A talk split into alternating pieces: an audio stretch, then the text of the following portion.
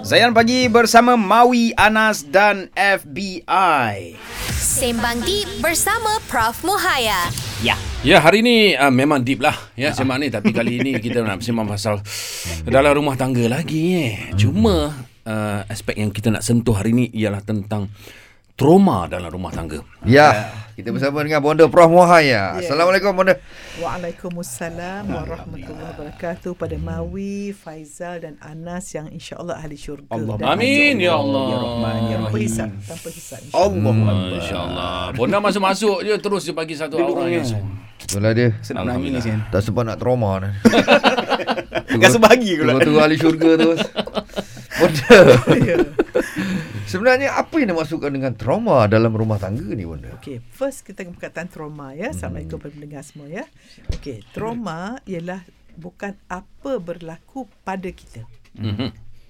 tetapi apa yang berlaku dalam jiwa kita Ah. disebabkan apa yang berlaku pada kita.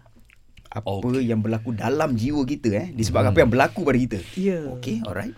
Penting eh? Dia meninggalkan kesan terhadap jiwa Ya, so maknanya ada orang dia dimarahi tapi tak terkesan.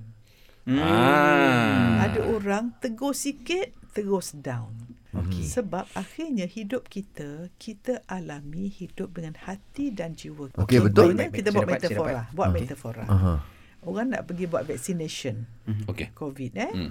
Seorang umur 2 tahun, seorang umur 10 tahun, seorang ibu dia. Okey. Baik. Nak dapat trauma yang sama eh. Okey, ah, ah, betul betul. Ya. betul. Injection. Ya, Budak yang 2 tahun menangis tak suka doktor dia tendang doktor tu. betul. yeah. Sebab dia tak kenal doktor tu. Okey.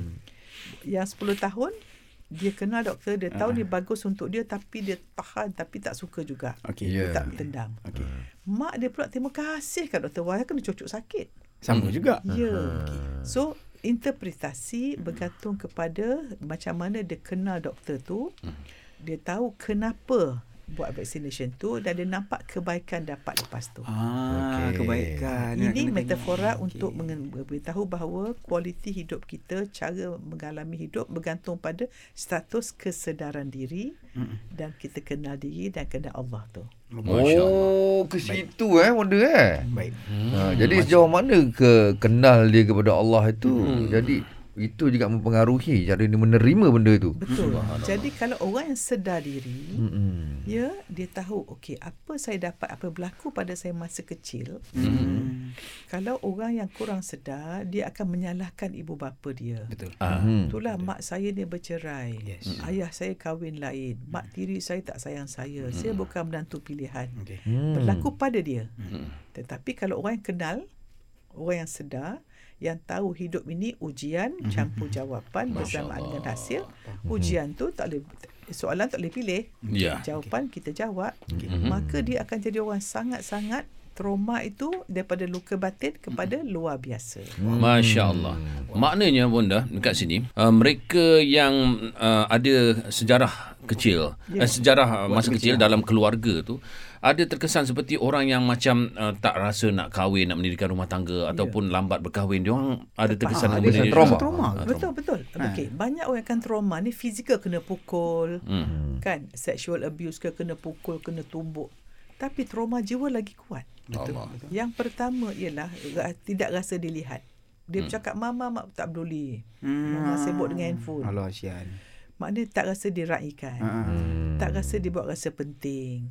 Tak didengari, tak disayangi. Hmm. So bila dia satu satu, satu ya pengalaman pribadi dan diri dia nombor dua nampak mak ayah dia asyik bergaduh.